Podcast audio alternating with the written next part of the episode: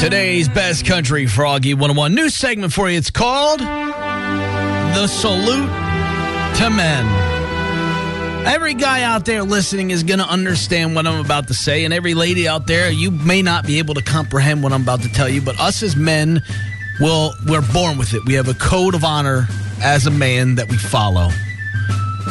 Whether we can handle it or not, we will do it sometimes. And last night this happened to me. I came home and my refrigerator was dead. Wasn't running.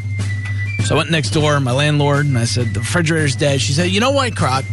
Up on the third floor, I've got a small refrigerator. If you want to borrow it, and I said, "Yeah, you know what? I can, I can use that refrigerator. I'll go get it." Now she lives in an old Civil War house. It's big, three floors, and these old Civil War houses, on hers especially, ninety degree turns in the middle of the staircase. Nice, difficult staircase, and not very big. Not very much room for one person, let alone a person carrying refrigerator. So I get on the third floor, and she said, "You want me to call my son, help you up?" No. Oh, oh, oh, I can carry this refrigerator, no problem. It's a little fridge. I got up to the third floor, and that's why I saw the refrigerator standing about five feet one inches. And I went, uh oh, this isn't a mini fridge. In my head, I said, this is not a mini fridge. This is, in fact, a two man operation because I'm on three flights of steps. So I walked over to the refrigerator and I felt it. It was heavy. At this point, I said, yes, this is a two man job.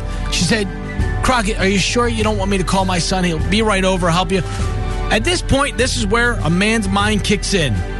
I am going to be less of a man if I don't get this refrigerator down these steps after I assured my landlady I could do it. I said, Doris, I've got it. Are you sure? I wanted to scream, no, call your son. But the man said, I've got it. And I got it down all three flights of steps. I was sweating profusely, exhausted, huffing and puffing. I almost fell on the very last step outside off of, off of our porch. I got it to my porch. I opened the door. I'm getting ready to bring the refrigerator in. And did you know it? The son of a gun refrigerator that broke started running again. I said, You son of a gun.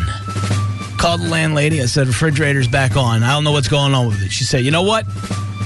keep that refrigerator over at your house in case it breaks. We'll, we'll work on getting a new one.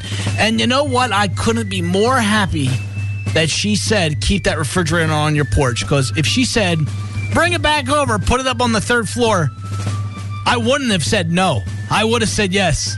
But I don't know if I'd be here today. Show